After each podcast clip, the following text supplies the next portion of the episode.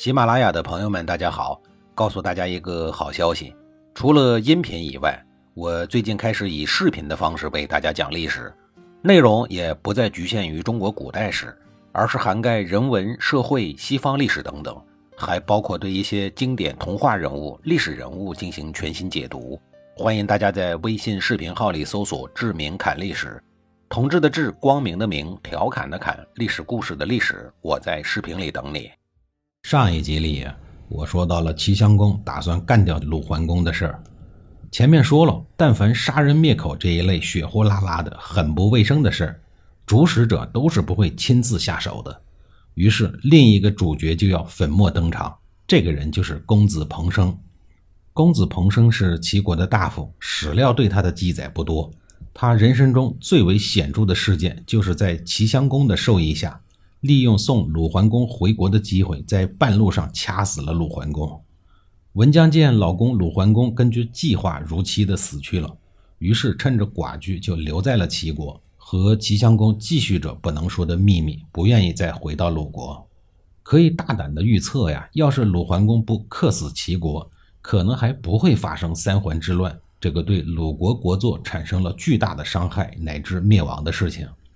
国君客死异乡，国内仓促之下立了新国君鲁庄公。这期间权力交接的工作肯定做不好啊！这种大事儿做不好，可不就容易发生乱政吗？真是万恶淫为首啊！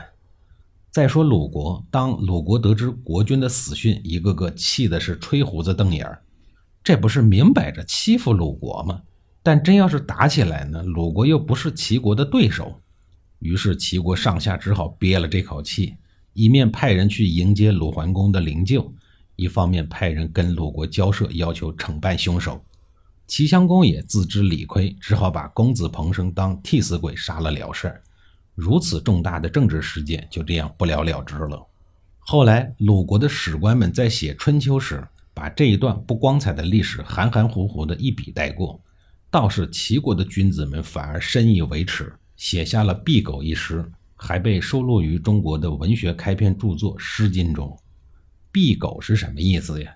大约就和我们今天所说的破鞋是一个意思，象征是没有贞洁的女人。文姜大概是中国历史上最早获得破鞋称号的第一人吧。老天爷没有瞎眼儿，齐襄公这个道德败类最后也没有得到善终，先是外出打猎受伤。回到住处养病的过程当中，被降低俸禄的堂兄弟公孙无知直接给杀了。到了这个阶段呀，文姜已没有留在齐国的必要了，只能返回鲁国，打算亲自辅佐自己的儿子，也就是喜欢自由恋爱的鲁庄公处理国事。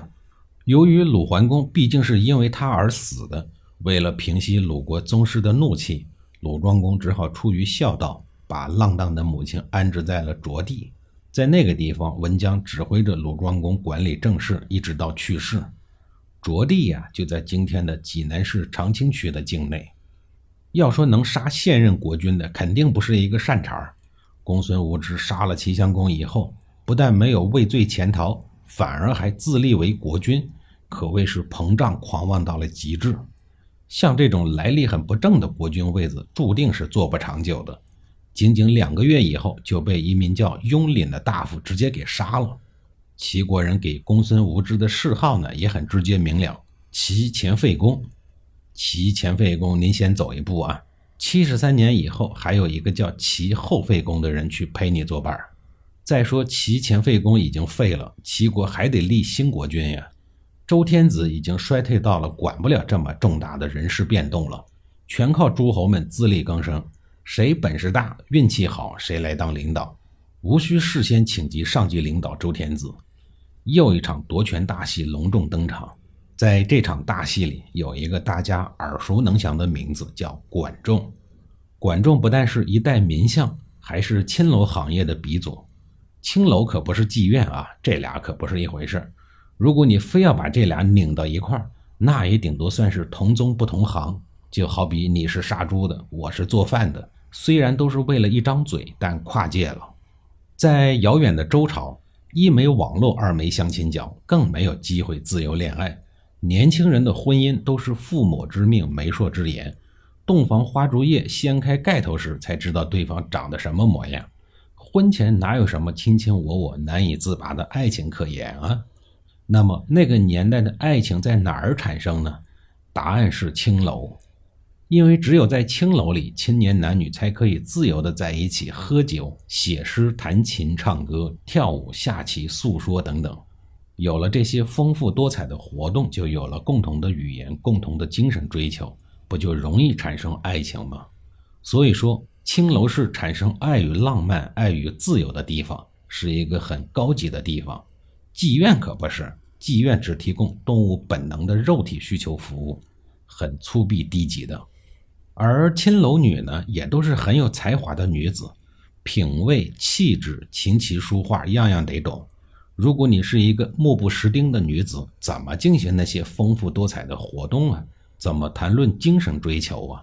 中国历史上有才华的青楼女有很多啊，比如鱼玄机、薛涛、李师师、杜十娘、柳如是、赛金花等等，她们可以说当时那个时代里最有才华的女子。